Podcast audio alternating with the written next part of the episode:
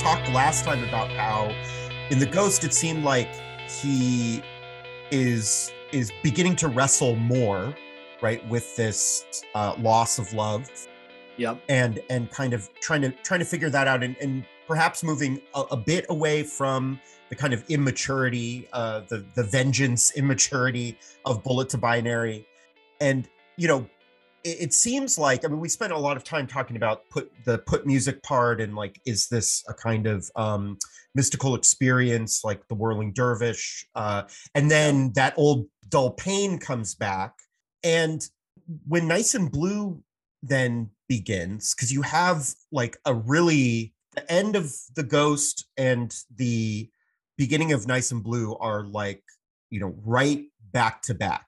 Mm-hmm. um and the transition is um it is a bit abrupt because nice and blue has a different feel to it but it just you know it just kind of like starts um yeah. and it does i it does i think mark a transition to sort of what seems like a different way of thinking right where in the first verse, it really does seem like he's saying uh, that he's that he's sort of unpacking what happened, right? That that there was they just sort of couldn't connect on some level, right? You yeah. were a song that I couldn't sing, you were a story I couldn't tell, and and that that's you know what happened. And then also at the end, I missed what I was supposed to learn, as all I learned about was missing you. So yeah. kind of recognizing yeah, I I am not in a good place. I've not been in a good place with this, and I, something needs to change here. Right. Yeah. Yeah, and uh, if we were looking at this chronologically, I almost see this as some time has passed in between the immediate anger oscillation and other binary between kind of potentially grace and and vengeance and, and anger and self-doubt and doubt of the world around him. And now we've we're a little bit further removed so there's it's a more mature anger and vengeance at the person rather than this like visceral you know right. taste right. poison on your tongue well, sort of mentality. And what's interesting and not to jump you know too far ahead too quickly here but yeah. i love i love how in the second verse he says i'm not the boy that i once was but i'm not the man i'll be. And i i was thinking back to yeah. who we were trying to figure out who is the person speaking at the end of the ghost who says you might be too strong to surrender boy but you're far too frail to fight yeah and mm-hmm. and that and, and now the speaker is recognizing you're right i'm not i'm not the boy anymore mm-hmm. but i'm but i'm still in progress i'm not the man that i that i will be eventually yeah. so there's there really is a kind of like internalization and acceptance of that yeah critique in a way in a in a sense um and this this is kind of a meta commentary on the progression of aaron's lyrics as, as he goes forward yeah so the the narrative of this album if if you can call it one singular narrative is my faith in god is stronger than my love for you and the fact yeah. that you can't love god the way i do we can't we can't be together. That's mm-hmm. at least one reading of it. Yeah, sure. I think that's a fair reading. Yeah, mm-hmm. yeah. It's it's popularized in in you know the genius.com lyrics commentary, for example. So um, sure. However, that comes with the assumption of maybe not complete knowledge, but the knowledge that I have is set in stone, and I'm only progressing in my knowledge of faith, of love, of being an adult. And yeah. as Aaron writes lyrics further on, we realize he's he's realizing I know nothing. And the the presupposition of knowing anything is kind of counterintuitive to the whole point of this thing I call faith. Mm-hmm. You can know that God is there and God is looking out for you, things like that, but there's like a a knowingness and with lines like I'm not the boy that I once was, but I'm not the man I'll be. You see the kind of peeking beyond like looking ahead. That's the true maturity of right. I I really don't know what I'm doing here, but I know that how I was was not how I want to be. And I mean, you get that in the first verse too. You were a song that I couldn't sing. You were a story I couldn't tell. I've only ever loved myself, but I've loved myself so well.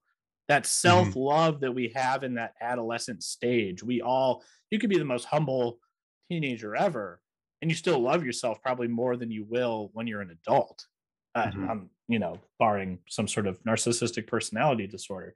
um, and how defeated I return. Return to what? That's my question. That was kind of my first question to ask. that's a good all. question. Yeah. well, and it's and that line is is sung by Mike. It's not Aaron saying "And mm-hmm. how defeated I returned," which right, which maybe throws another layer onto it. It does exactly. Yeah, and and also just from uh uh you know we were talking about Mike's vocals last time as well. I I do. Uh, th- this is it, it's something that when I listen to A to B Life, I realize I miss this in the later records. Yeah. yeah. I really, really like how he sings that line. Um, and Aaron's uh, response to it, screaming, You're nice and blue, you're nice and blue. It's something that I it's it's an aesthetic quality that I really, really love about this record that I wish mm. had been continued to yeah. a certain extent on later records, but it but it's not. And I yeah. mean, in a way that makes that's like we talked about last time, that's what makes this record, I think, um, special in a way is that you have these kinds of moments that then don't get carried through uh, yeah. in the rest of the discography.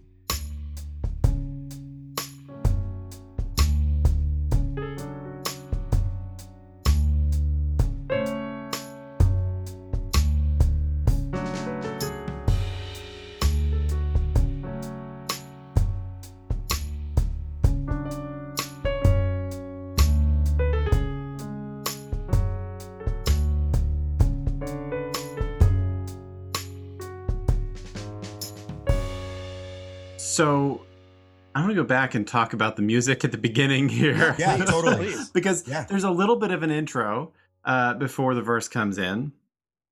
As you mentioned, uh, this flows right out of the ghost, and we have this chromatic descending line. Is it we? we talked about this last time in the ghost there's mm-hmm. these series of chromatic descents the sort of the most emphatic one is the very last bit of this guitar solo that just keeps like dragging it down down down until finally the pitch just disappears and the downbeat of nice and blue is is just ricky on the drums playing a solo right. all the yeah. notes have have sort of gone away the air is cleared and there's space to open up something new this song starts in uh, on an on an implied f sharp minor but it's really just just the pitch F sharp for a while. The drums are playing, guitars and bass are both just hanging out on that note, and then it alternates with a with a D, um, and and you just get those two notes for a while, and that's that's all the musical information we have in terms of pitch. Yeah. Eventually, it fleshes out a little bit. And you get that up on top. Mm-hmm. And as soon as we get that second chord kind of fleshed out with a second guitar, you at least confirm basically a, a D major triad. You get that open fifth on the F sharp, and then that D major triad back and forth. This is a sound world we're going to live in for a while. yeah, uh, yeah, yeah. It, this that's on, good. On this song, um, on into Everything Was Beautiful and Nothing Hurt, and then on into A, this instrumental that's the that's the basic musical landscape and we're going to fly around there in some different interesting ways that all matter wow. but we're just we're setting the stage that we're in like a musical moment that's going to last for some time and in this song in nice and blue whatever chords change around the one constant is this pitch uh, which is an a natural the a of the of the the a to b hmm. is hmm is unavoidable. It doesn't matter. So if we're on F sharp minor, there's an A in it. I'll play it up here. On the D major, that A is in it. Mm-hmm. Eventually, later in the song, we're going to make a transition from F sharp minor to D minor. That A just keeps hanging out there.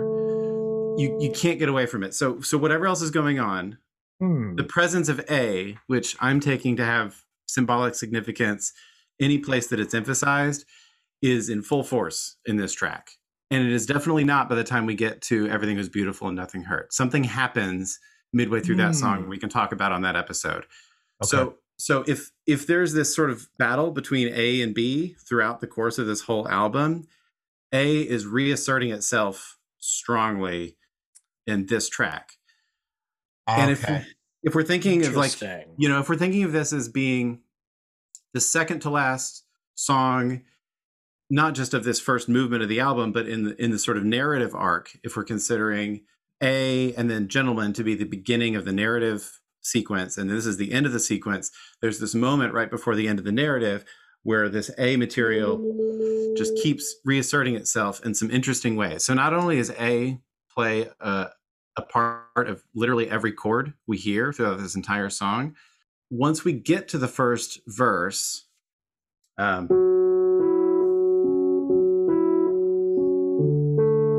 we get that riff that's going on right? And i'm trying to do this one-handed but between the bass and the guitar that's what we hear. Well Yeah. what what that guitar on top is doing this it's just outlining an a major chord now we never hear that played in a straightforward fashion Right. so right Right. there on the surface of the music, you hear this like nice, happy form of of a sort of in a self-satisfied, like pleasant state, which is not what you hmm. expect. The album starts on an A, or it's an A and an E that is ambiguous. Right. It doesn't doesn't have that that minor sad or that Right. major happy feel. But right here in Nice and Blue, we get an A major chord just hanging out on top of the first verse. Wow. Hmm. Um, Which is so gonna leave- interesting. yeah. that Yeah. because that that musical landscape that you just laid out for us this song has this it's c- a continuing and a ratcheting up of the eerie feel but there's kind Mhm. of more of a more of a depth to it because hmm uh, correct me if i'm wrong but it seems like they're using more complete chords rather than power chords here Yep. like each absolutely. each, instrument that's playing music is making a chord rather than mike playing a power chord riff with brandon chris or whoever uh, Yeah. playing the third or the 5th Mhm. to make it whatever it is so Yeah. wow that's super interesting Yeah. very interesting and that's that that sort of undercurrent or overcurrent or I don't know what you want to call it. Whether, Sure. whether we're imagining, you know, we- the weather patterns or the ocean patterns or something. Um, that's going to carry us through from nice and blue into everything was beautiful and nothing hurt. So just I just want to Mm. earmark that for a moment that that A major harmony matters right here. yeah and that it comes in with the words you you were a song i couldn't sing so so like in reference to you know the last song he he says some some sort of platitudes she responds sort of flippantly uh and so it goes as the devil i suppose but it doesn't matter much to me which kind of sounds like she wasn't even paying attention because he wasn't Right. talking about the devil but she throws that Right. out there yeah. and and then the next thing, his response after this moment of silence is just yelling, "Put music to our troubles." And so now Right. he's putting music to it, and he's Hmm. saying, "You're a song I couldn't sing," and yet the A, this A major, is happening on top of this line. So here's what I want to put forward right here: is that somehow, at least in some capacity, this A this A major harmony that's showing up is is linked with the the she of of this story showing a pathway sort of a, a- a road not taken if you will like that, that Yeah. she's ca- calling out in this moment like you could have come this way and, I- and this is going to continue into the next song That's and yet he he can't abide it so so i'm i'm associating the a major with her as what she's inviting him to and he's refusing Well, so can I? So let me mm-hmm. ask a question Yeah. because there's there is a, a a background vocal here, Yeah. right? And it comes in in verse two that comes in in verse two. Okay, Yeah. so that doesn't come in yet in verse one, yeah right? 'Cause- yeah no because but you're that- tracking because i want to get to that Oh, okay, Yeah. okay, Yeah. okay, okay. Yeah. I don't want to jump ahead then. That's okay. right So, um can, do one of you want to just read the lyrics of verse one just so we have it on record straight through Yeah, so people sure know what we're I'll- referencing I'll, I'll go ahead and do it you were a song that i couldn't sing you were a story that i couldn't tell i've only ever loved myself but i loved myself so well. And how defeated i return. You're nice and blue you're nice and blue. I missed what i was supposed to learn as all i learned about was missing you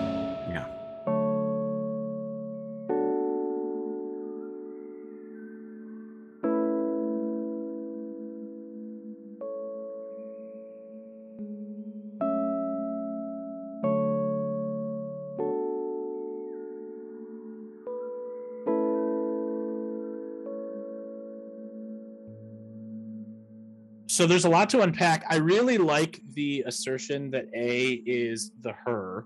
Mhm. Um, and I, I, I want to throw out any other theories because now we have a little bit of data Yeah. from the first three tracks of the album to start tracking what we think A means Mhm. throughout the rest of the album. So Sure.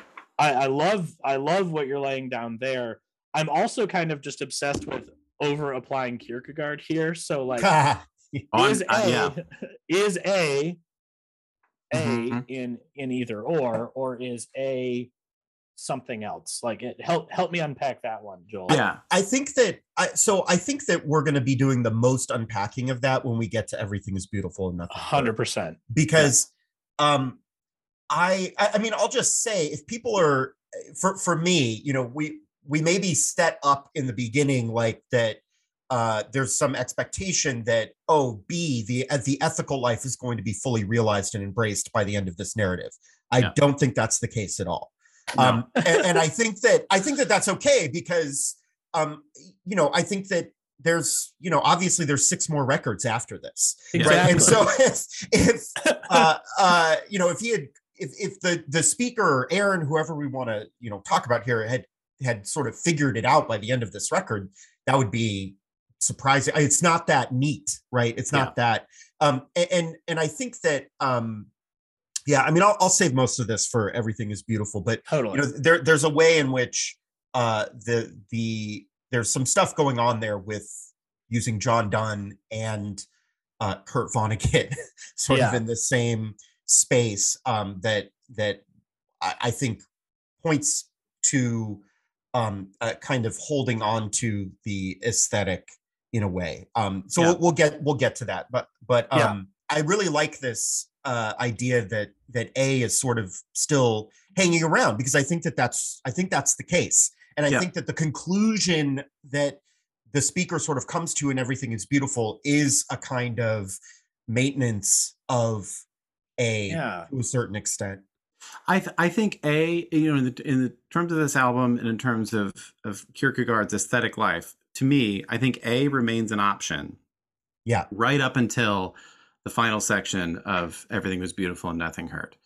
Okay. I, I think it's I think it ceases to be an option in that song, and I'll explain why when we talk about that song. But right Yeah. here, um, I think it asserts itself as as both the presence of this of this female character, but also as the invitation to Mm-hmm. a- an actually satisfied aesthetic life. That like it's not like the ethical is the only option. Like like Right. the aesthetic is a genuine option and a genuine option that could bring happiness in this moment, and and she's reminding him of that, and he's rejecting it. So at the same moment that we have this this happy A major on top, he's shouting out, "You were a song I couldn't sing." He's he's denying it right as that music is happening on top of him.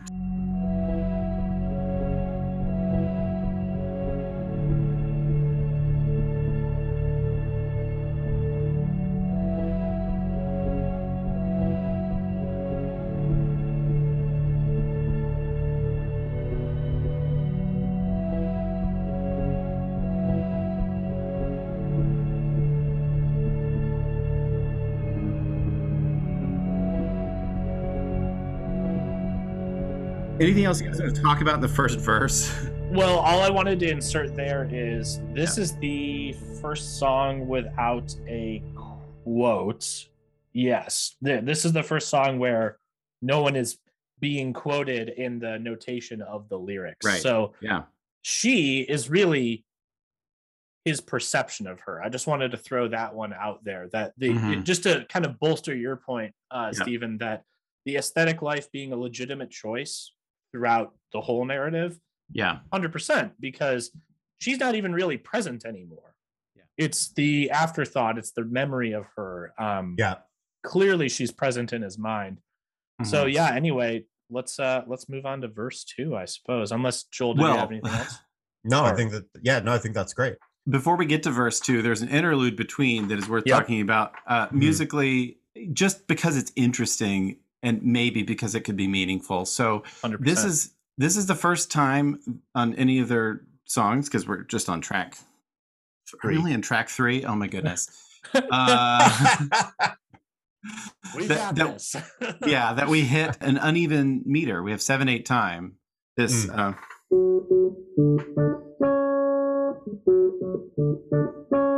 now, I'm not doing it justice on my little electric piano here. I don't have drums to like emphasize where the beats Mhm. are, but it's one, two, three, four, five, six, seven. One, two, three, four, five, six, seven. So it's a, a two, two, three pattern.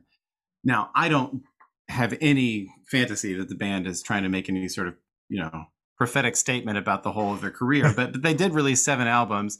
And and since we're going on all sorts of like fantasy rides of meaning that can't possibly be intended, um, uh, here we have seven beats, and we have a group of two, a group of two, and then a group of three. So I'm just going to throw this out there for sheer reckless pleasure of it.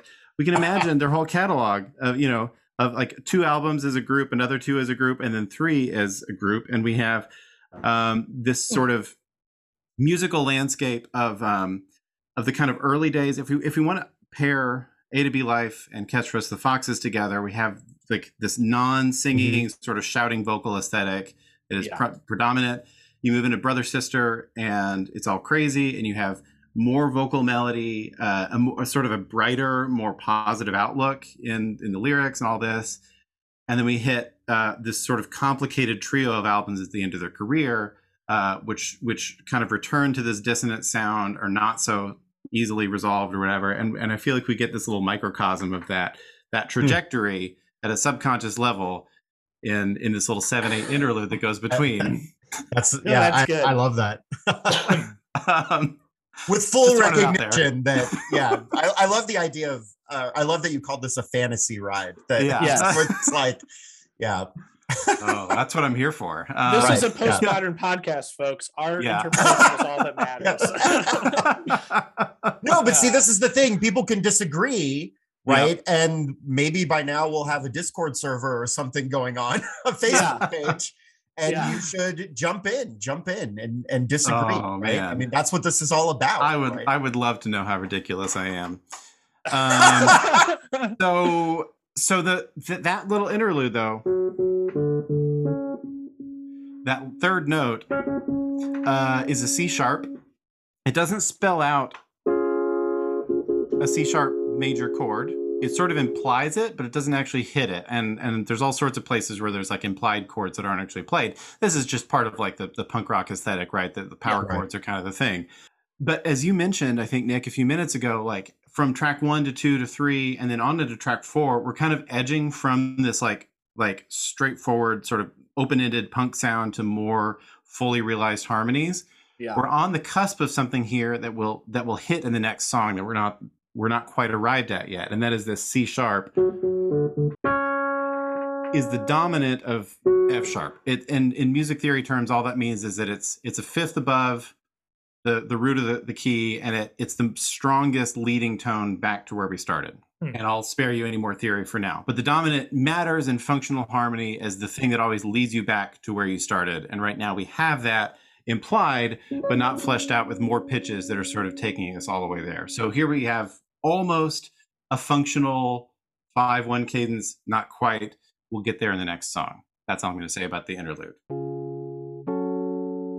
So verse yeah. 2 what's going on in these words do you want to read it and then we'll talk about them A life left half behind, though no longer blind, I can't yet see. I'm not the boy that I once was, but I'm not the man I'll be. And I've been waiting now for six years on, and have only just begun. For the day you'll hold her in your arms, O risen Lord, my precious one. Hmm. not i don't want to skip to the end because that's where it's where i want to start. So let's go back to the top of that verse. So a life left half behind that to me really affirms stephen your assertion of a being a legitimate option. And there's Mhm. almost a grief now in the loss of all the potentiality not just of the person in the relationship but that yeah. other way of being. Yeah. And then though no longer blind i can't yet see uh, apparently is a reference to mark Hmm. um which i think is super interesting i'd love you all with your religious Yeah. background to to Sure. break into but not being a religious person i always took that as almost a half reference to the allegory of the cave, Mhm. specifically when the the person who's freed comes back and can't see again because they've been blinded by the light and now they're Yeah. you know the the transition back into the dark Right. Uh, right. it's just super interesting i've seen the truth but it was too much for me to con- conceive of and now it's hard for me to impart that truth back into the into the dark yeah Sure. so yeah i think that i mean for me I, I see it as sort of this yeah this continuation this recognition of okay i i'm able to better see now what it is Yep. that happened i'm able to better see you know with without being blinded by rage yeah literally. something like over this um you know I, I can see where things went wrong but i can't yet see like I, I don't know in other words i don't know what to do with this. I don't know yet. Or there's a sort of a recognition that i've i I think especially when you read it in light of the next two lines yeah. that i'm still in progress right? That i've not yet landed on the other side of of this. I don't yet know where this is going to lead me. And you know i'll just to to get personal for a second here Yeah. um i i was uh i was married when i was 23 and then um divorced three years later when i was 27 and uh or 20 yeah 26 27 something like that. And um yeah it, it this really this idea really resonates with me. I mean when you're 20 you know when you're 27 you're, you're an adult you you know i had i had owned a house at that point in colorado. Oh, I, had, I had like lived a whole life right? And this idea a life left half behind though no longer blind i can't yet see. I mean that hits me so hard. I remember Yeah. back to that time i was in my very first year of seminary. I had started a job as a youth pastor at a church and now i'm like divorced. And i couldn't you know i, I really couldn't see. I, I felt like i could now see what what had been going on all along which was that you know my marriage was had been falling apart the whole time essentially. We had been married. We had been high school sweethearts. We should not have gotten married. You know we were trying desperately to just hold it together the whole time and it it wasn't the right thing right? And and but when that happened i i really felt like i i can't see what's beyond this yeah I don't know. I know that I am going to land somewhere, but I have no idea how I'm going to get there. And this darkness feels like it is going to be forever. Yeah. It felt like there was no getting out of that at all. Um, and then, of course, I, I did. I did come out of that. Uh, you know, I met my now wife, and we've been married for almost 10 years and you know we have a kid. We actually have a second kid on the way. Um, oh congratulations, congratulations. Announcement yeah. Um but yeah i mean it it that idea resonates with me so so strongly what's being Yeah. said here. It almost makes me want to retract my statement that Gentlemen and and be still child are my favorite tracks because this Yeah. song is the first one that makes me feel things related to. I was never mad enough at an ex to wish that they would taste me like poison on their tongue you know what i mean? But this song i for for completely different reasons but but similar it just relates to you on a human level. And I, we'll get more into that. I mean the verse verse three or the chorus or whatever you want to call it Yeah. uh, it Mhm. really starts to hit home for me anyway and so yeah it and uh, some of it has to do with that complexity there's there's the added complexity of the music and of the lyrics a, a phrase people use a lot is the um simplicity on the other side of complexity and it's Hmm. like you know there's going to be simplicity you you know you're learning a lesson here but you don't quite know what the lesson is or Yeah. even if you do you don't know how to apply it you Mhm. don't know how to move on from those complex feelings that you just have to feel yeah you know Totally. it- like you might even know all the wisdom you're going to gain from the situation but if you haven't felt all of the feelings there's Yeah. still some some fire to burn there's still some Yeah. fuel to burn with the fire yeah Oh Yeah. man, I mean that when when it comes to emotional trauma, that there's nothing more true than that. Even like 5 or 6 years beyond my divorce and then into my my next marriage there would be times where i would see something right that would remind me of my ex-wife who you know i did not have feelings for anymore but i would be like suddenly struck with sadness right and like emotion over what i like i didn't even really know what. I mean this is why talk therapy is so so important right to help you kind of figure that stuff out but uh, help folks get help. It's okay. yeah yeah no it's it's it's so vital especially if you've gone through something like this and you're exactly right you know I, I feel now you know more than 10 years beyond that experience mm-hmm. that i better understand you know what uh, especially through a, a, long process of working on my own mental health and my own issues with anxiety and and that kind of thing. It's helped me to to much better understand you know what it is that happened uh then. Um but yeah you're you're absolutely right that you uh you know especially when it happens when you're an adult you know you know you you know that there's something you're going to learn from this. But yeah until you go through all those emotions until you feel things and and have those experiences where it just sneaks up on you you know mm-hmm. um and, and, you work through that. Yeah you you don't you don't know. You truly don't know what the what it is. And sometimes maybe it's um you know I, I think it's also okay to say that uh you know there's not necessarily a reason right for everything bad that that happens right? I, I don't also don't want to give that impression that no not at um, all. you know sometimes um you know it's just a matter of learning uh you know developing the coping skills right? And and you just you're able to say yeah this really shitty thing happened to me um but yeah. i'm but i'm okay now you know? Yeah. So i i promise i don't i don't want to make this into some sort of like highest teaching moment. I so appreciate your vulnerability to share but i i think there's actually something because you mentioned the gospel of mark that mm-hmm. is relevant here in the midst mm-hmm. of all this.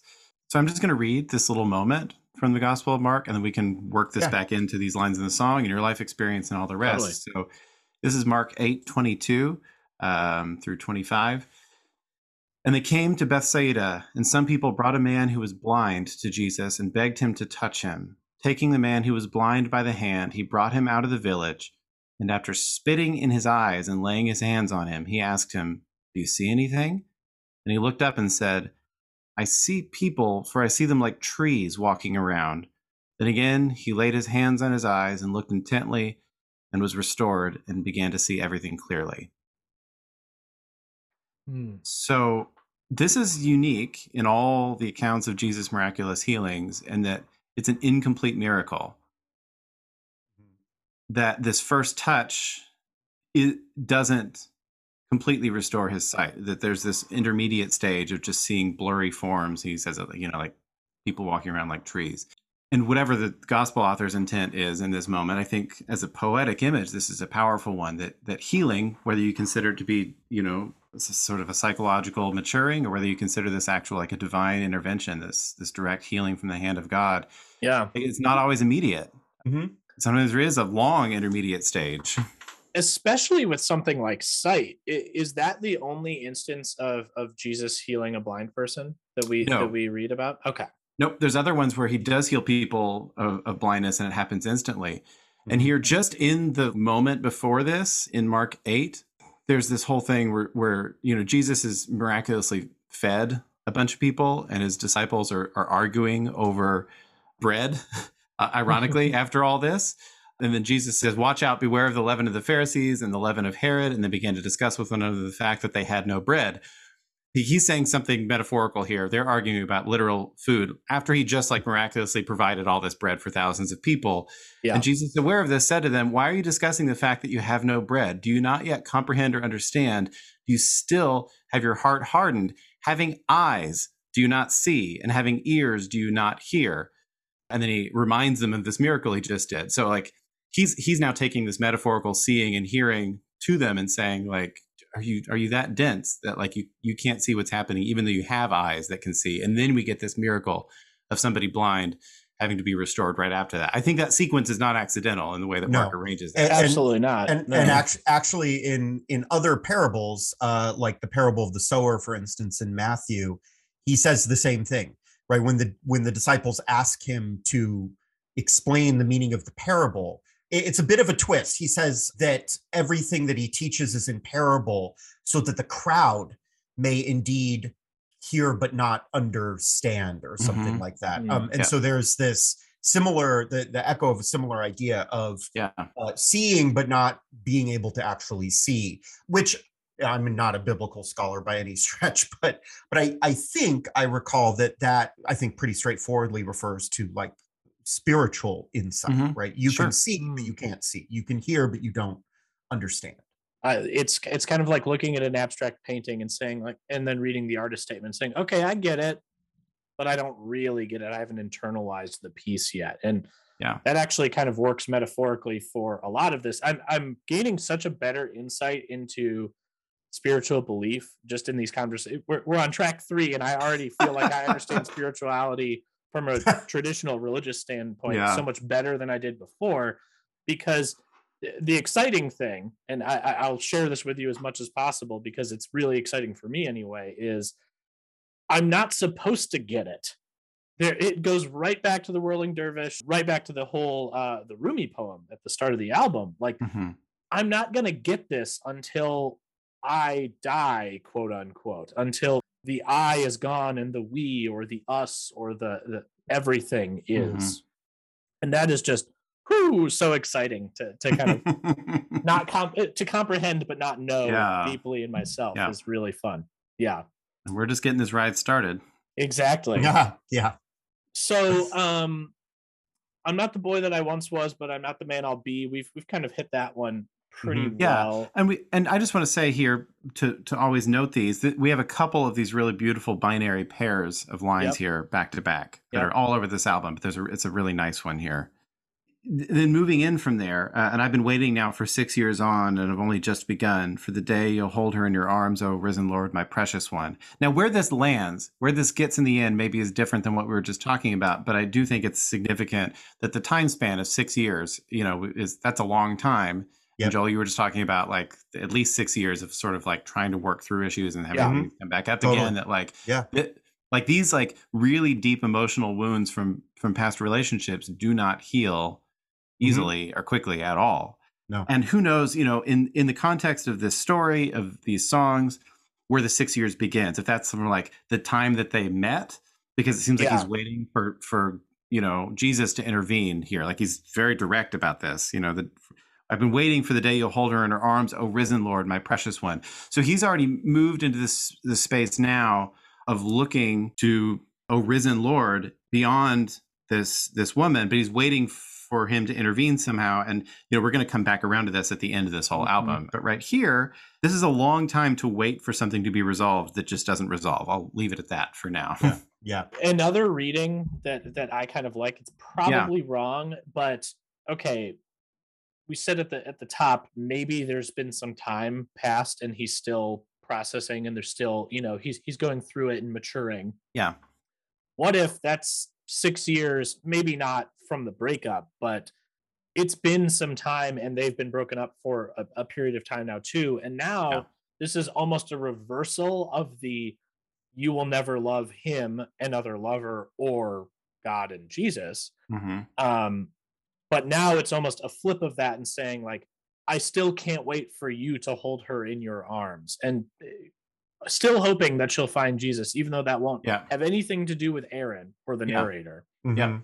i still now i wish for your grace to grace her Yeah. instead of i wish for you to be forever damned which was where Yeah. we were going Yeah. We, last we've time. made some progress in a couple of tracks. yeah exactly yeah which is yeah it's interesting and that also i mean it, it fits very well with this idea of the missionary relationship still Yeah. Mhm. you know Yeah.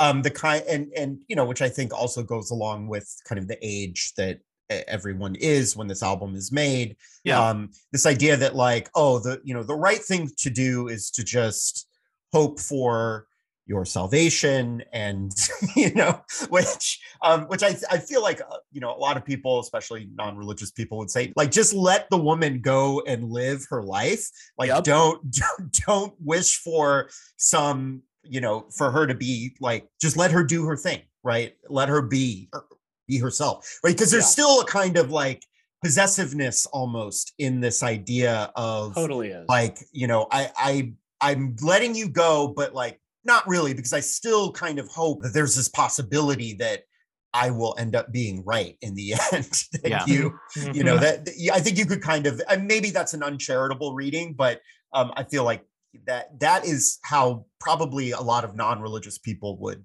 would Sure. experience this Let me just say, char- charitable or uncharitable, the mere presence of the after effect of this relationship doesn't end with the end of A to B life. This follows straight through the entirety of Catch for Us the Foxes. So if we're Right. going back to True. our. And we have a couple of these right at the beginning that are that are mm-hmm. like linked together in some fashion. This moment in this album is going to have a through line, and, and really this whole song. I feel like Nice and Blue has some interesting through line. Well, through Catch for Us the Foxes for sure, and then we get a Nice and Blue part two. Yep. Uh, once we get into Oof. Brother Sister, so so Yeah. this is not going to leave us alone for at least the next three records. So I don't want to spend too much time here with with the sort of like longing for her salvation, if you want to say it that way, Mhm. this moment because we're going to come back to this theme. We're not done with this this figure yet.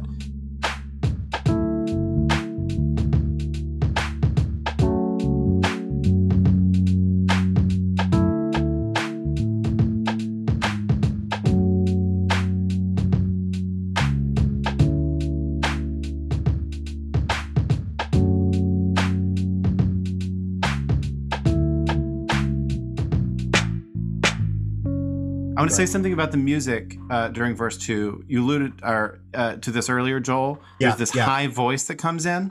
Mhm. I totally read that high voice as this feminine presence in the track, Yeah, even though yeah. I don't know who it's singing.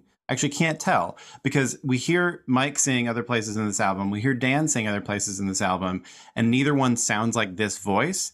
and it sounds like there's like almost a reverse effect on it or something Yeah. there's like a, a kind of some kind of like sweeping like some some sort of effect on on the vocal when it comes in Yeah, and i'm not i'm not sure what what that is but but i was also thinking that it was the feminine voice but then the it, correct me if i'm wrong stephen it sounds like a minor melody or, or you know if you call Yeah. it a melody we, and, and it's just two and- notes. Right. And we were saying that the um yeah, so maybe there's just not enough information there, but we were Oh, there's it sa- always enough information.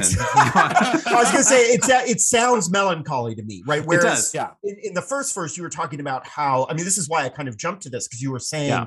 how the there's this um major A playing over Mhm. the first and and you were saying that that is identified with the feminine and you know in my head I was thinking oh but there's that kind of feminine sounding voice that sounds more minor to me Yep. um so that's an interesting yeah so go ahead it sounds it sounds minor uh, in the context of what's going on. So we've got this. Uh, I'll I'll play it up pretty high just so we can hear it distinct. So these are basically the chords we got going underneath, Mhm. and we have an F sharp in this higher voice, and then we go down to an E natural. Now that E natural is not part of this chord. We keep having this um, this D major thing as the as the other chord. It's a non-chord tone, which you can just take as kind of a soft dissonance. Like it's a little bit dissonant, but it's not as jarring as you know something like Right. that, which we're Right, gonna get right. to in gentlemen. Um, it's it's this. Kind of a nice jazz chord if you want to take it that way. Mhm. Uh, and we've had sort of like implied softer dissonances, even at the beginning of, of Bullet to Binary. We get we get something like that. We get um. These are the three notes that kind of start Bullet to Binary. right Whatever the case, I have two readings of of the pitches F sharp and E as this sort of ooh vocal, this feminine presence. One is that in the chords of of A and B, we're back to this again, whether they're major or minor. Let's take here's an A major. You have an E on top. here's a B major. You have this F sharp on top. So we're moving from, and if it's minor, it's the same thing. Still the E on top. You still Okay. have so so the A chord has this E as as this sort of voice that rounds it out. The B chord has this F sharp. Doesn't matter if they're major, minor, happy or sad. Oh man. So, So right now- we, Yeah. oh boy. So right now we have we have the implication in this sort of like power chord formula where you always have a fifth above the chord. We have this motion implied of of B down to A. It's Yeah. pulling the sound in that direction. Yeah, yeah, yeah. Um, in so this feminine voice is pulling the sound from the thing that would make it a B chord to the thing that would make it an A chord. So it's still even though we have that is happening earlier in this like higher voice guitar part. Now we have in this literal voice that's in a higher register this movement of implied B back down to sounding an A. Now there's one more thing going on here, um, is that in in sort of functional harmony, which I which I said like in in that that that really wants to go up a fifth and resolve back to to this sound. In functional harmony, we have um, within the key that we're in, what that what that F sharp and E imply is a B minor Mhm. down to an A major, or if we just take it as root notes, an F sharp down to an E, and then resolving Mhm. up to, to an A major chord. So whether you take it as like in those two notes themselves, it's a pull down to A, or whether it's the setup to resolve to A. Right. Wow. Yeah. Mhm. And then we land on an A major right there. So those chords are pulling us Ah. back towards that A major sound Yeah. that then the band refuses to land on. Right. Man, it's so interesting how I mean it, it's it's all it's like an auditory illusion Yeah. in a way. Yeah. Like it's it's um like I'm the way that you're explaining it, I'm like, oh my God, like I can I can hear it, but it Yeah. I have not heard it that way before when I've been like I hear exactly what you're talking about, but Yeah. it's like uh, suddenly like I want to go listen to the song Right. right, now. Yep. So- Yeah. and I hope everyone listening feels the same way. It's like That's wow. I mean that's my crazy. experience uh, just trying to dig this stuff out is like every every layer I find is like oh my goodness then when you listen to it there's this whole other drama happening beneath the lyrics Right. um that that is I don't know it just it makes it a much richer listening experience and that's really all I hope for for this show is that like people will stop listening to us talk and go listen to these records again Exactly. yeah. Yep. well, should we should we go on to the should. uh the the end of the song here? Y- yes, absolutely it. Absolutely. Okay, here we go. So this is the the lyrics for the last section. Um, if we've had a verse one and a verse two, you could call it a verse three, but it's not functioning in a verse. It's sort of like a bridge or a refrain. In either case, Yep. it's not bridging to anything because the song is over when this It's is like a, done. a coda or something. yeah, so you can call it a coda to sort uh, whatever you want to call it. Sure. Uh, here's the words: I was once the wine. I was once the wine. I was once the wine, and you the wine glass. I was once alive. I was once alive. I was once alive when you held me. When you held me, God became the glass, and all things left were emptiness. Oh, my little girl. Oh, my little girl. If you look out and see a trace of dark red that used to be my face, and the clarity of his grace, remember me. Hmm. Full body chills every time.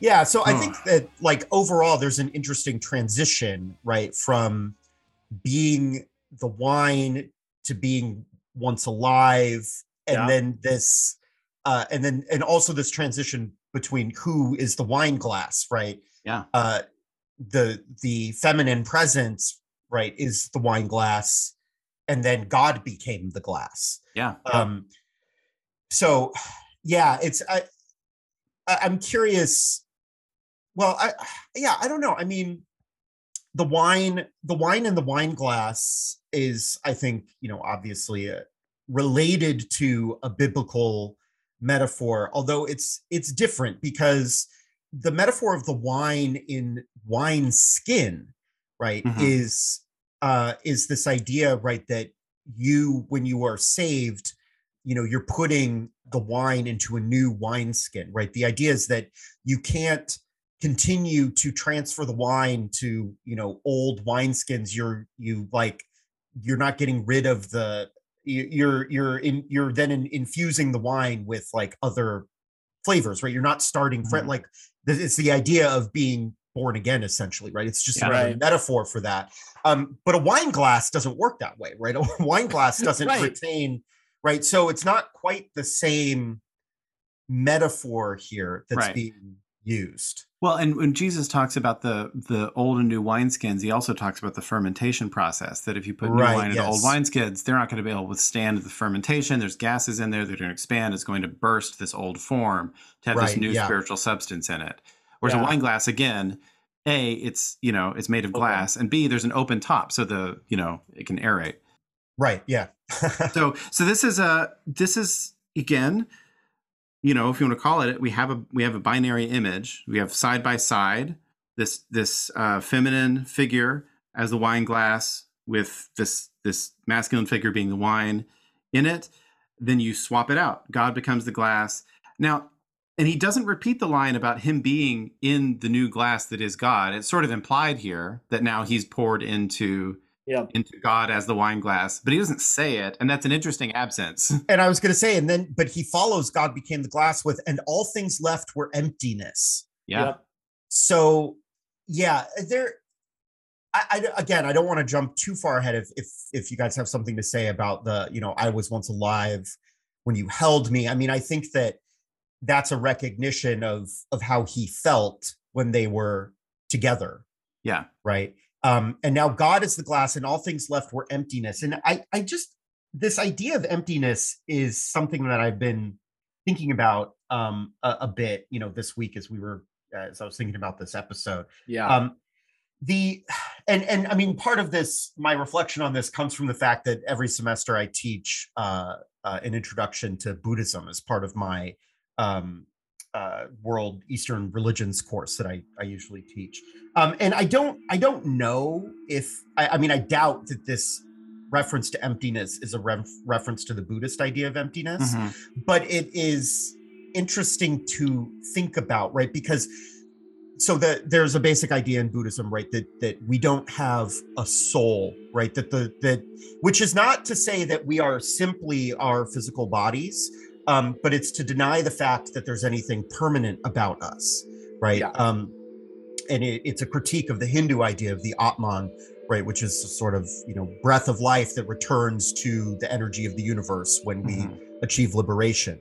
Um, and in Buddhism, because our suffering comes from our inability to see that that there is change, right? It's our inability to understand the causes of our suffering, and those causes are impermanence and our craving for things to remain the same when they never yeah. will, right? And so the the idea of the anatman, right, the no soul in Buddhism, is to sort of extend the idea of impermanence to it, its furthest logical conclusion that not even we have a permanent self. And so the the idea of emptiness, which comes from the Heart Sutra, which is a, a Mahayana Buddhist um, scripture, essentially, yeah. um, is that is not that there's like literally nothing in us. It's not that everything, because the idea is that everything in the universe, the essential nature of everything in the universe is emptiness. And and to a Western ear, that sounds really negative. It sounds like almost nihilistic right but it's it's not actually. It's quite the opposite. Right it's just saying that that we we are empty of something and that thing is essential nature right? So when the heart sutra says that the universe is uh is essentially empty right that everything is uh is emptiness what it's saying is that there is no essential nature that all things are change and not only are all things change but everything is in everything else. That there's nothing in the universe that is not connected to and imbued with yep. uh, every other object in in the world. Um, there's a, a, a, vietnamese mahayana uh, monk named Thich Nhat Hanh who's very very popular in in the west. Oh he's great. Yeah. been on been on oprah and all that stuff but his um his explanation of the Heart Sutra, which is called the Heart of Understanding, which I highly recommend reading. It's a, a beautifully written Yeah. explanation of this idea, but he calls this uh, this idea inter-are or interbeing, right? That everything is in a state of interbeing, right? So that like the the page, he has this beautiful poetic description that the you know the page uh, that the book is printed on, right, is connected to the clouds in the sky, right? Because of rain and producing trees, and he get you know, um, but but I I wonder. I mean, there is a sense again. I, I'm not sure. I, I doubt se- very seriously that um, Aaron was intentionally referencing the Buddhist idea of emptiness here. Um, in- well, I, I would jump in and say if he had written this song in the last five years, I- would say it's quite Right. the opposite. It's almost definitely referencing Yes, the yes. Buddhist sense of emptiness. So, right, right, right, right. and all, all I would jump in and say here is coming from a more secular, non-religious, but influenced by Buddhism background in my in my childhood and young adulthood, I've always found that the subject that you're talking about right now, I see a lot of alignment with Christian and Jewish and, and Islam. I just don't know Islam as well. Um, um, senses of of God or the divine being a thread through all things from from the earth to the to the I know it's different Right, because right, it fills yeah. us with something, but And I go ahead. and I think in I think in, in any spiritual tradition, it, the folks that that end up getting labeled as mystics, which Joel, you know a billion times more about than I do. Yeah. The, those folks are the ones who who have this sort of insight that the divine is sort of threaded through everything. Now, in in the Buddhist imagination, maybe it's not the divine. Maybe you would call it something else, but there is some sort of of universal unifying something that is sort of interpenetrated and present everywhere. I, my my hunch is that where we see those tendencies in Aaron's lyrics, it's coming mostly through the line of Sufism, through Yeah. Baba Yes. Muhaydin, his his parents' uh, Right. sort of spiritual leader. Right. I don't know that that's necessarily like a mainstream Muslim ideal. I think like the presence of Allah as this sort of like separate figure is is important to to some degree, but Sufism definitely makes the lines a little blurrier to the tiny tiny bit that I've encountered. right well i think that yeah i think that there is another way that you can read the concept of emptiness which is in this mystical sense of emptying yourself of a self right in order to Yeah. experience the divine right that in order to have this experience of the divine to be a vessel right that's one of the sort of mystical metaphors right is Yeah. to Mhm. be filled with the divine so you you have to then be empty although Yeah. that what's interesting about that is that the glass is a vessel Yeah. right Exactly. and and god became the glass right God became so glass. exactly. so it Yeah. doesn't So- quite yeah there's there's like a little bit there's something that's like a little bit off about that reading too which so, is so it I, i'm going to skip to the end of this section which i don't like doing but I, I will just to comment on that point which is the inherently selfish nature of this and we see the flipping of the selfish nature of it in nice and blue part two in the clarity of his grace remember me it's still focusing on the self. I want to be remembered by you whether that's her or god or, or Yeah. And so it makes sense that he's putting god in the place of the glass and her as the place of the glass because i want them to contain i don't know if it's me the the narrator's character but perhaps per, perhaps Well, it's i want to be yeah. contained by you I, I think he says I I was once the wine. I think he yep I think he intends it to be himself that's what's being contained. yeah Um, and I think you know, uh, all, like all of all of this discussion of various religious traditions is legitimate here. But if we want to go back to the source material of Kierkegaard, we uh, that we're talking Yeah. about as sort of Yeah. a unifying theme, I don't think you have to go much further than him.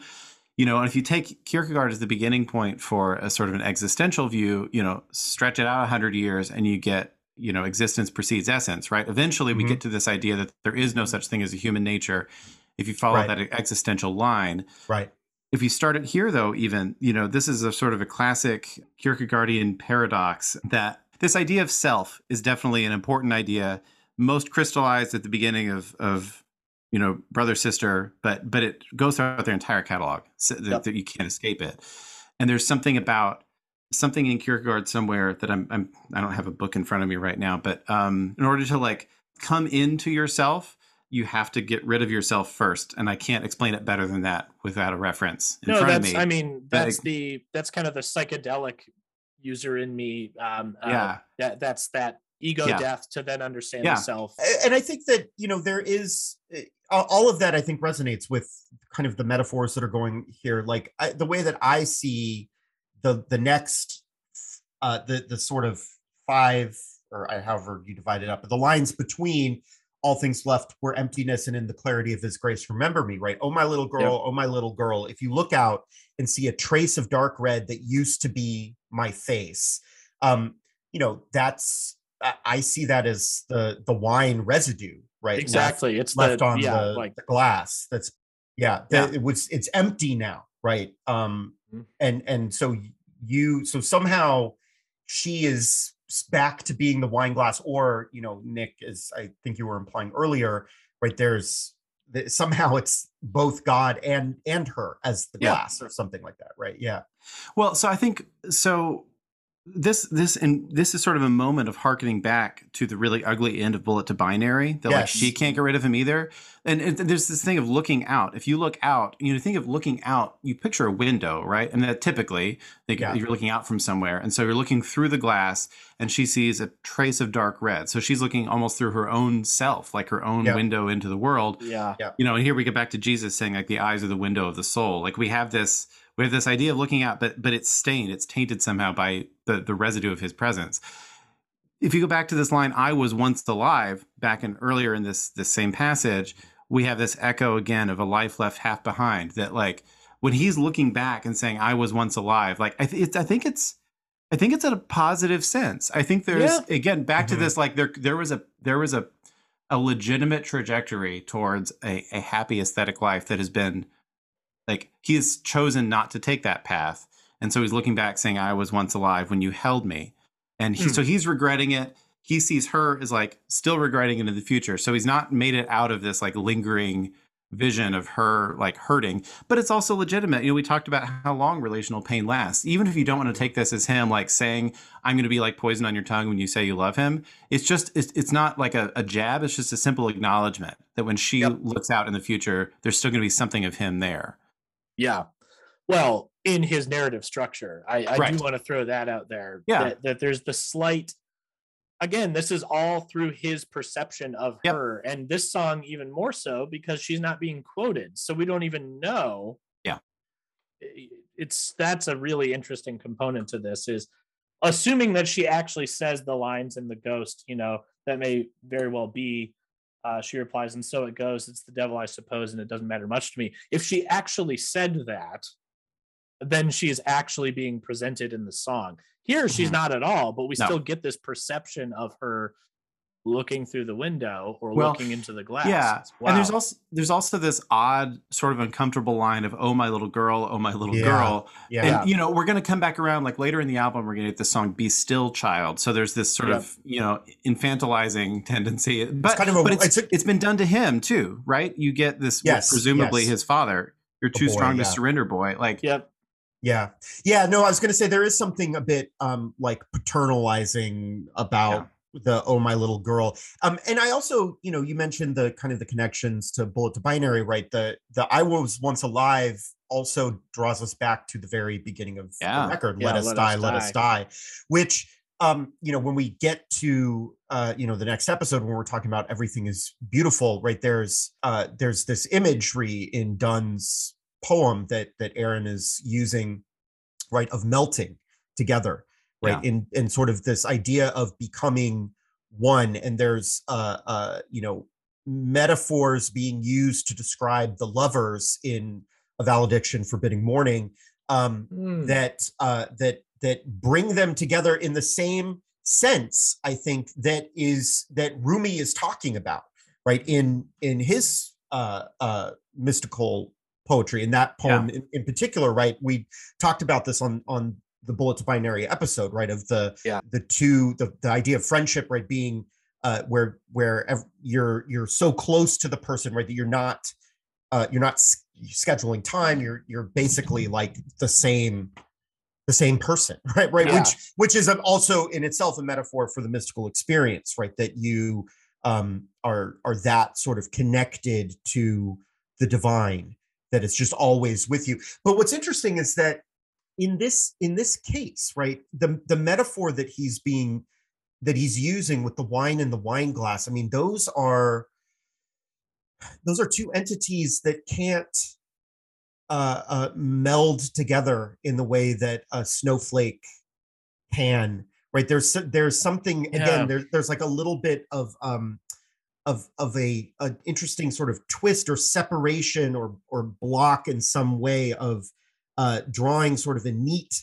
perfect connection between what's happening here and um you know if if he had used some other metaphor beside wine and wine glass Yeah. um you know that where you're talking about two materials that actually fuse together to become one Right. then, then the connection to the beginning of bullet to binary and, and the sentiment that's being expressed there would be so easy to make and and yet there's something that's like resisting that Sure. a little bit here at the end However, to go back to kind of the discussion of purpose and, and, and meaning, a wine glass is only a wine glass if in the presence of wine. Otherwise, I That's mean, true. it Yeah. and, and I don't mean presence physically. I mean presence like the existence of wine Yeah. makes the necessity for the hmm. wine glass. Yeah. Not true in the opposite though. Wine can be drunk from a skin. It can be drunk from a bowl. It, it- it- Right, those yeah. things. So it's not a per, it's not a perfect analog there, but there's something interesting to that, that that what you were just saying, Joel, really sparked that in my mind too. Well, and and we can come back to this image. I think when we get to Gentlemen, because the opening lines of that I think reference a similar kind of an image to what we have going on right now, and we'll Yeah. we'll get there when we get there.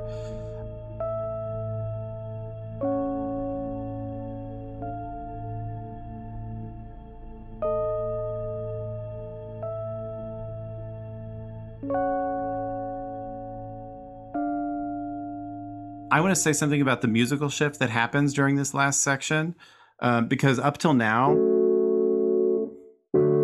that's been our main two harmonies back and forth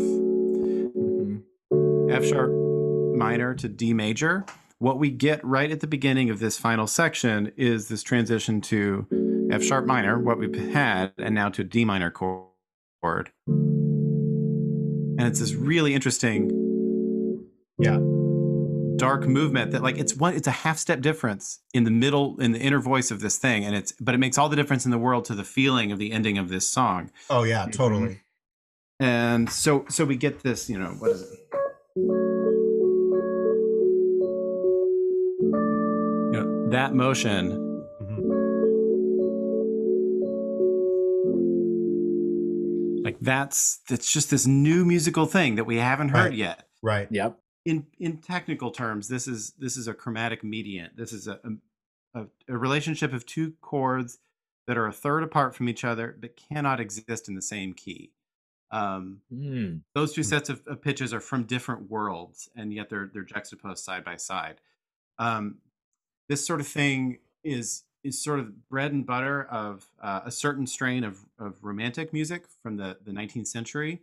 Uh, Franz Schubert loved this sort of thing, and Hmm. and he does it in in a bunch of different ways. I mean, he wrote over 600 songs, and, and they're all amazing. Um, I've got a I've got a clip of a Schubert song that I would love to play. This whole music video, if you want to call it that, is pretty intense. But I'll, let's just let's just listen to this, and I'll point out the moment, and we'll come back. Great.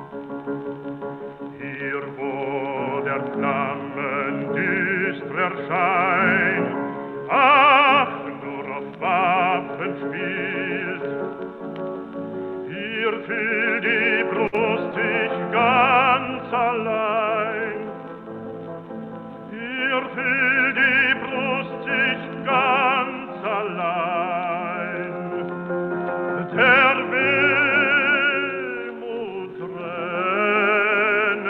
quillt, der Wehmut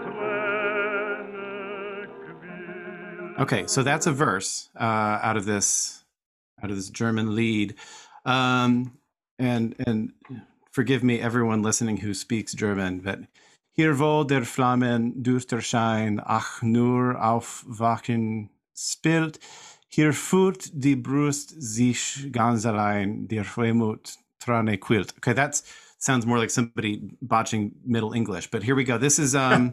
You d- you did better than most would, so I'll give you So- that. so that's that's the German text. What what he's saying, and I you know I this is like not even hundred percent.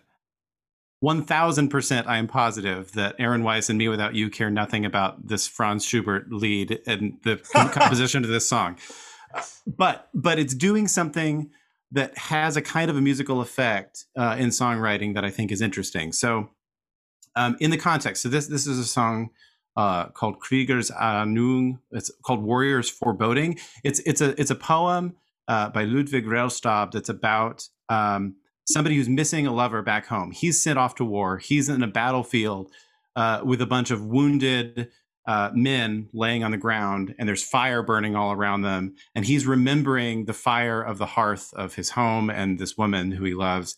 Hmm. Um, and so the, there's two verses back to back here. How often I've sweetly dreamt of her warm bosom, how friendly shone the glowing hearth when she lay in my arm. That's not the part we listen to, that's what precedes it. This verse we get here where the gloomy glows of flames, ah, only on weapons play. Here the breast feels all alone, and melancholy tears well up. So this is the moment that we have. So that's that's the lyrics that are trying to be depicted in this sound. So he- he's remembering the warmth of the embrace of this woman, right? I was once alive and you held me. Um, and now he's in he's he's alone, sort of on this righteous mission of whatever battle you're supposed to imagine he's in right. um, and and those fires that were there before are now only playing on on the swords of his compatriots. So the line where you get this chromatic mediant transition that Schubert loves so much um, is "Hier fühlt die Brust sich ganz allein." Uh, here, the breast feels all alone. It's this moment of loneliness, and it's the first line of this section that he repeats. He says the line twice, and it's that second emphatic repeat of that line that he moves down this chromatic mediant to get the idea across. So I think I'm just going to let Schubert speak for himself. Here's the line. Hier fühlt die Brust sich ganz allein. Okay, did you hear it? Mhm. Hier fühlt die Brust sich ganz allein. It, that's it's that minor third drop that does something just like evocative, and it's hard to put Yeah. words to it. But It is. yeah. Hmm. for Schubert, it's this it's this moment of loneliness of remembering the moment that was there before, and now he's all alone, and and melancholy tears well up. So so again, the guys are not thinking about this song, but to No, me, no. uh, like it's it it the music can do something there in a similar fashion. So here, there's one example of a song that uses that chromatic mediant drop. Um, another one that's much closer to sort of our own time period, um, and and maybe in some weird way closer to me without you um, is the Doors. Uh, so in the song "Light My Fire," the the verses are built on this motion. Um, and I'm trying to think Yeah. what key "Light My Fire" is in.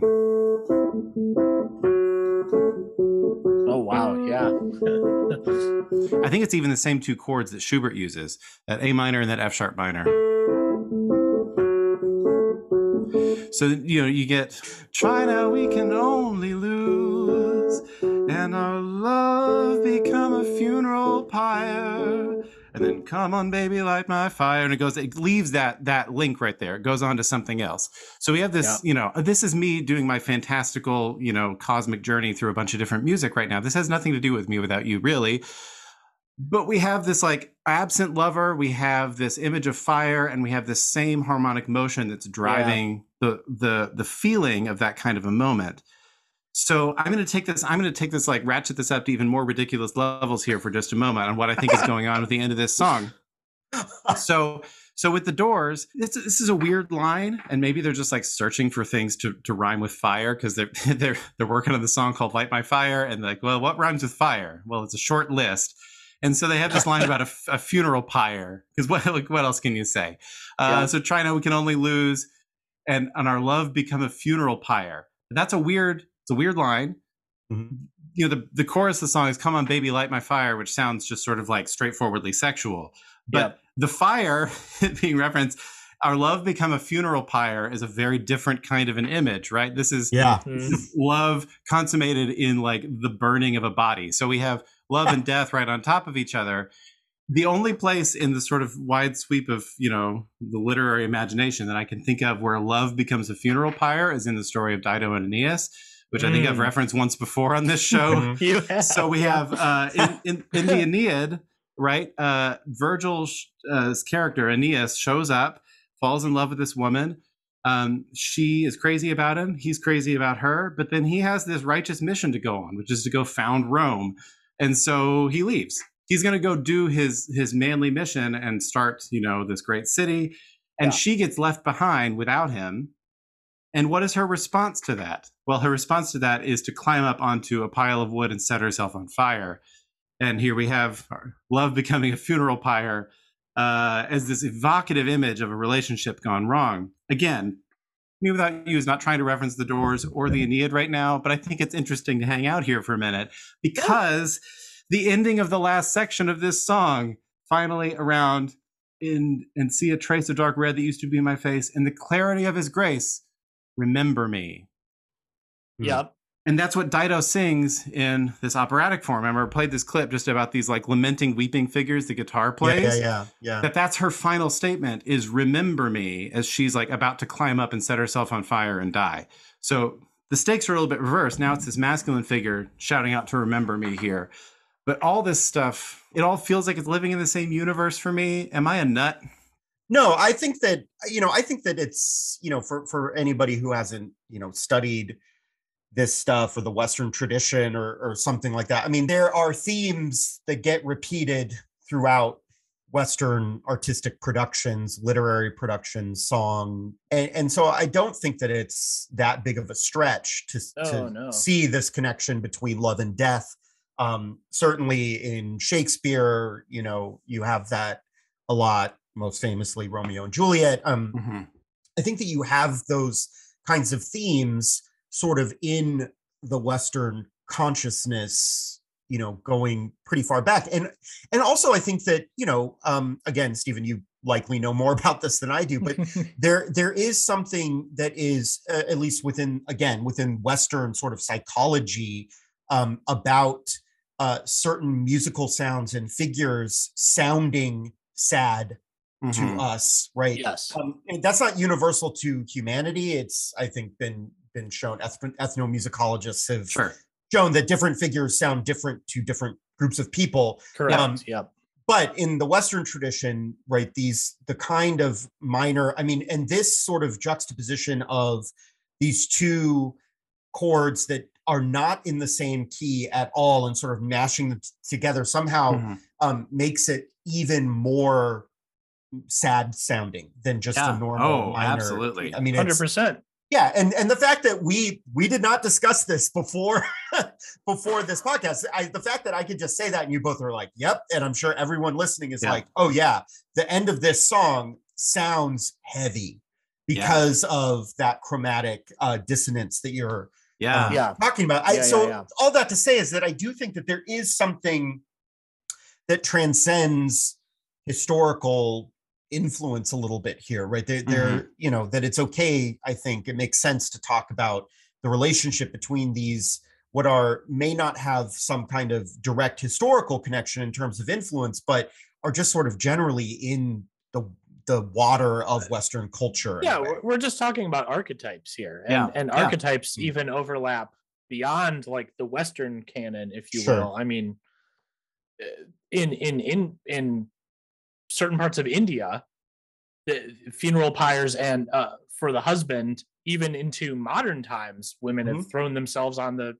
funeral, you know, yeah, suicide because of the death of their Mm, their husband. I mean, like mm, this is a thing. Pe- yeah. burning people and and wanting to burn yourself because of the loss of someone else this is a thing in humanity so Yeah. I i I love it and even though there isn't a direct fire reference here the musical archetype that we're talking about conjuring those things up you bringing up these two songs that have the fire reference like wow there's there's a lot to unpack there that's fantastic So I've I've got one more for you before we we uh we go to the next train station.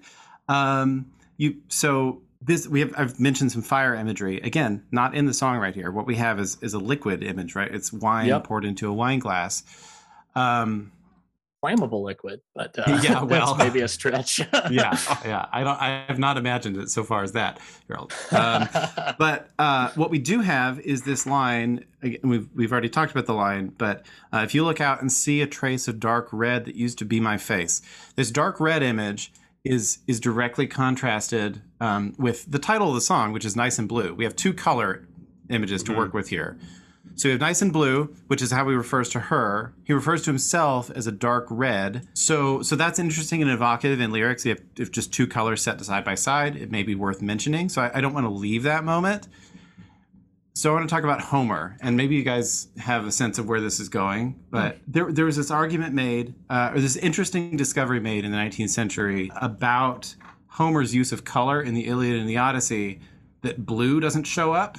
Like he never talks about blue, even things that we think are blue. Like he just doesn't call them that. Is this So- like uh like for example in medieval tradition and and romance tradition, if you have gray eyes, that's what they call blue eyes. They they called them gray. Or is it deeper than that? Like Well, I don't know. you- It may be it may be something very like that. That just the language allows for certain kinds of vocabulary to describe what it is that you're seeing. Mhm. Uh, and I'm sure there's color theorists throughout the ages who have different things to say about this. But there was this this sort of novel theory put forward, actually by the British Prime Minister of all people, William Gladstone, wrote this book about Homer in 1858, and he made the case that Homer and the ancient Greeks, maybe people in the ancient world in general, I'm not sure, literally couldn't see blue. They didn't ha- like so there's something either culturally or biologically or somewhere between that prevented them from seeing this color. Hmm. So that that the he, and he's taking the evidence just from the Homeric text itself that the way that colors are talked about are in these sort of broad binary category categories of light and dark. That like there's just different kinds of dark and different kinds of light, and that's how every color is described. And so, Uh, the, so the famous example he uses is Homer describing turbulent waters, which he does a bunch of times in these books because you know there's a bunch of seafaring that goes on yeah. Mhm. as as a wine dark sea. Mm. That's a weird way to describe the ocean. Like you don't look at the ocean and imagine the color Wine. of wine when you see it, but that's how Homer describes it. And so the this phrase, and I'm going to do worse with Greek than I did with German. Uh, o- oinops pontos is is a kind of a funny little play on words. It doesn't actually mean wine dark sea. It literally means wine faced sea. Oh boy. there we go. So so here we have this a, a trace of dark red that used to be my face yep. in a song called Nice Breaking and my Blue. brain. Wow.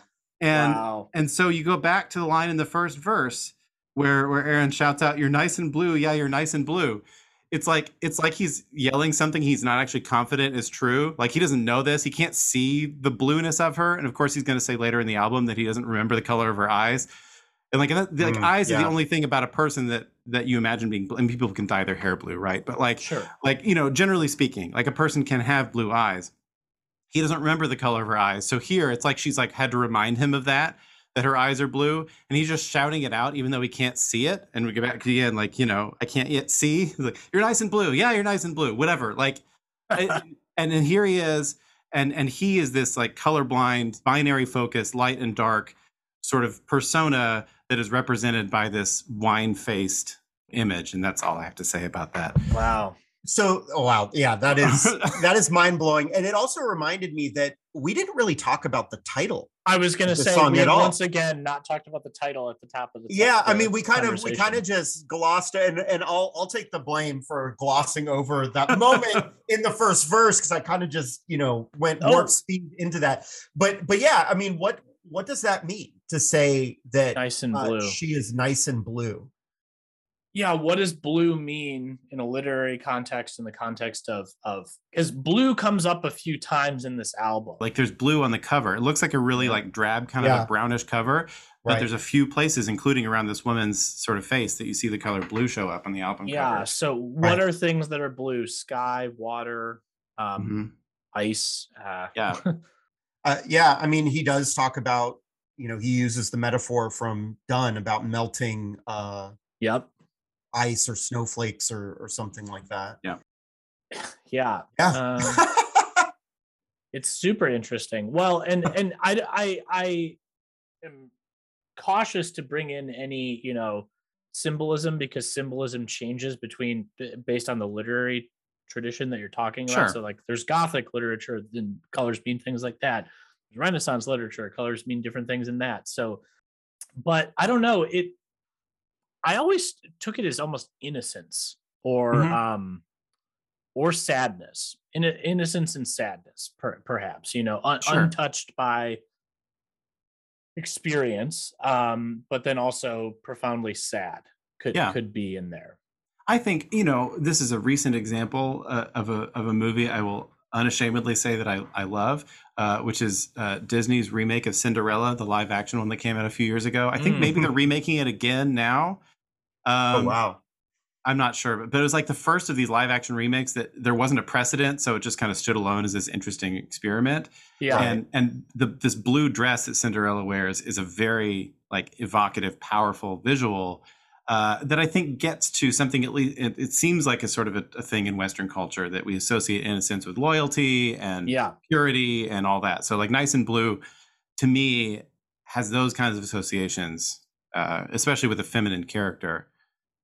Yeah. Yeah.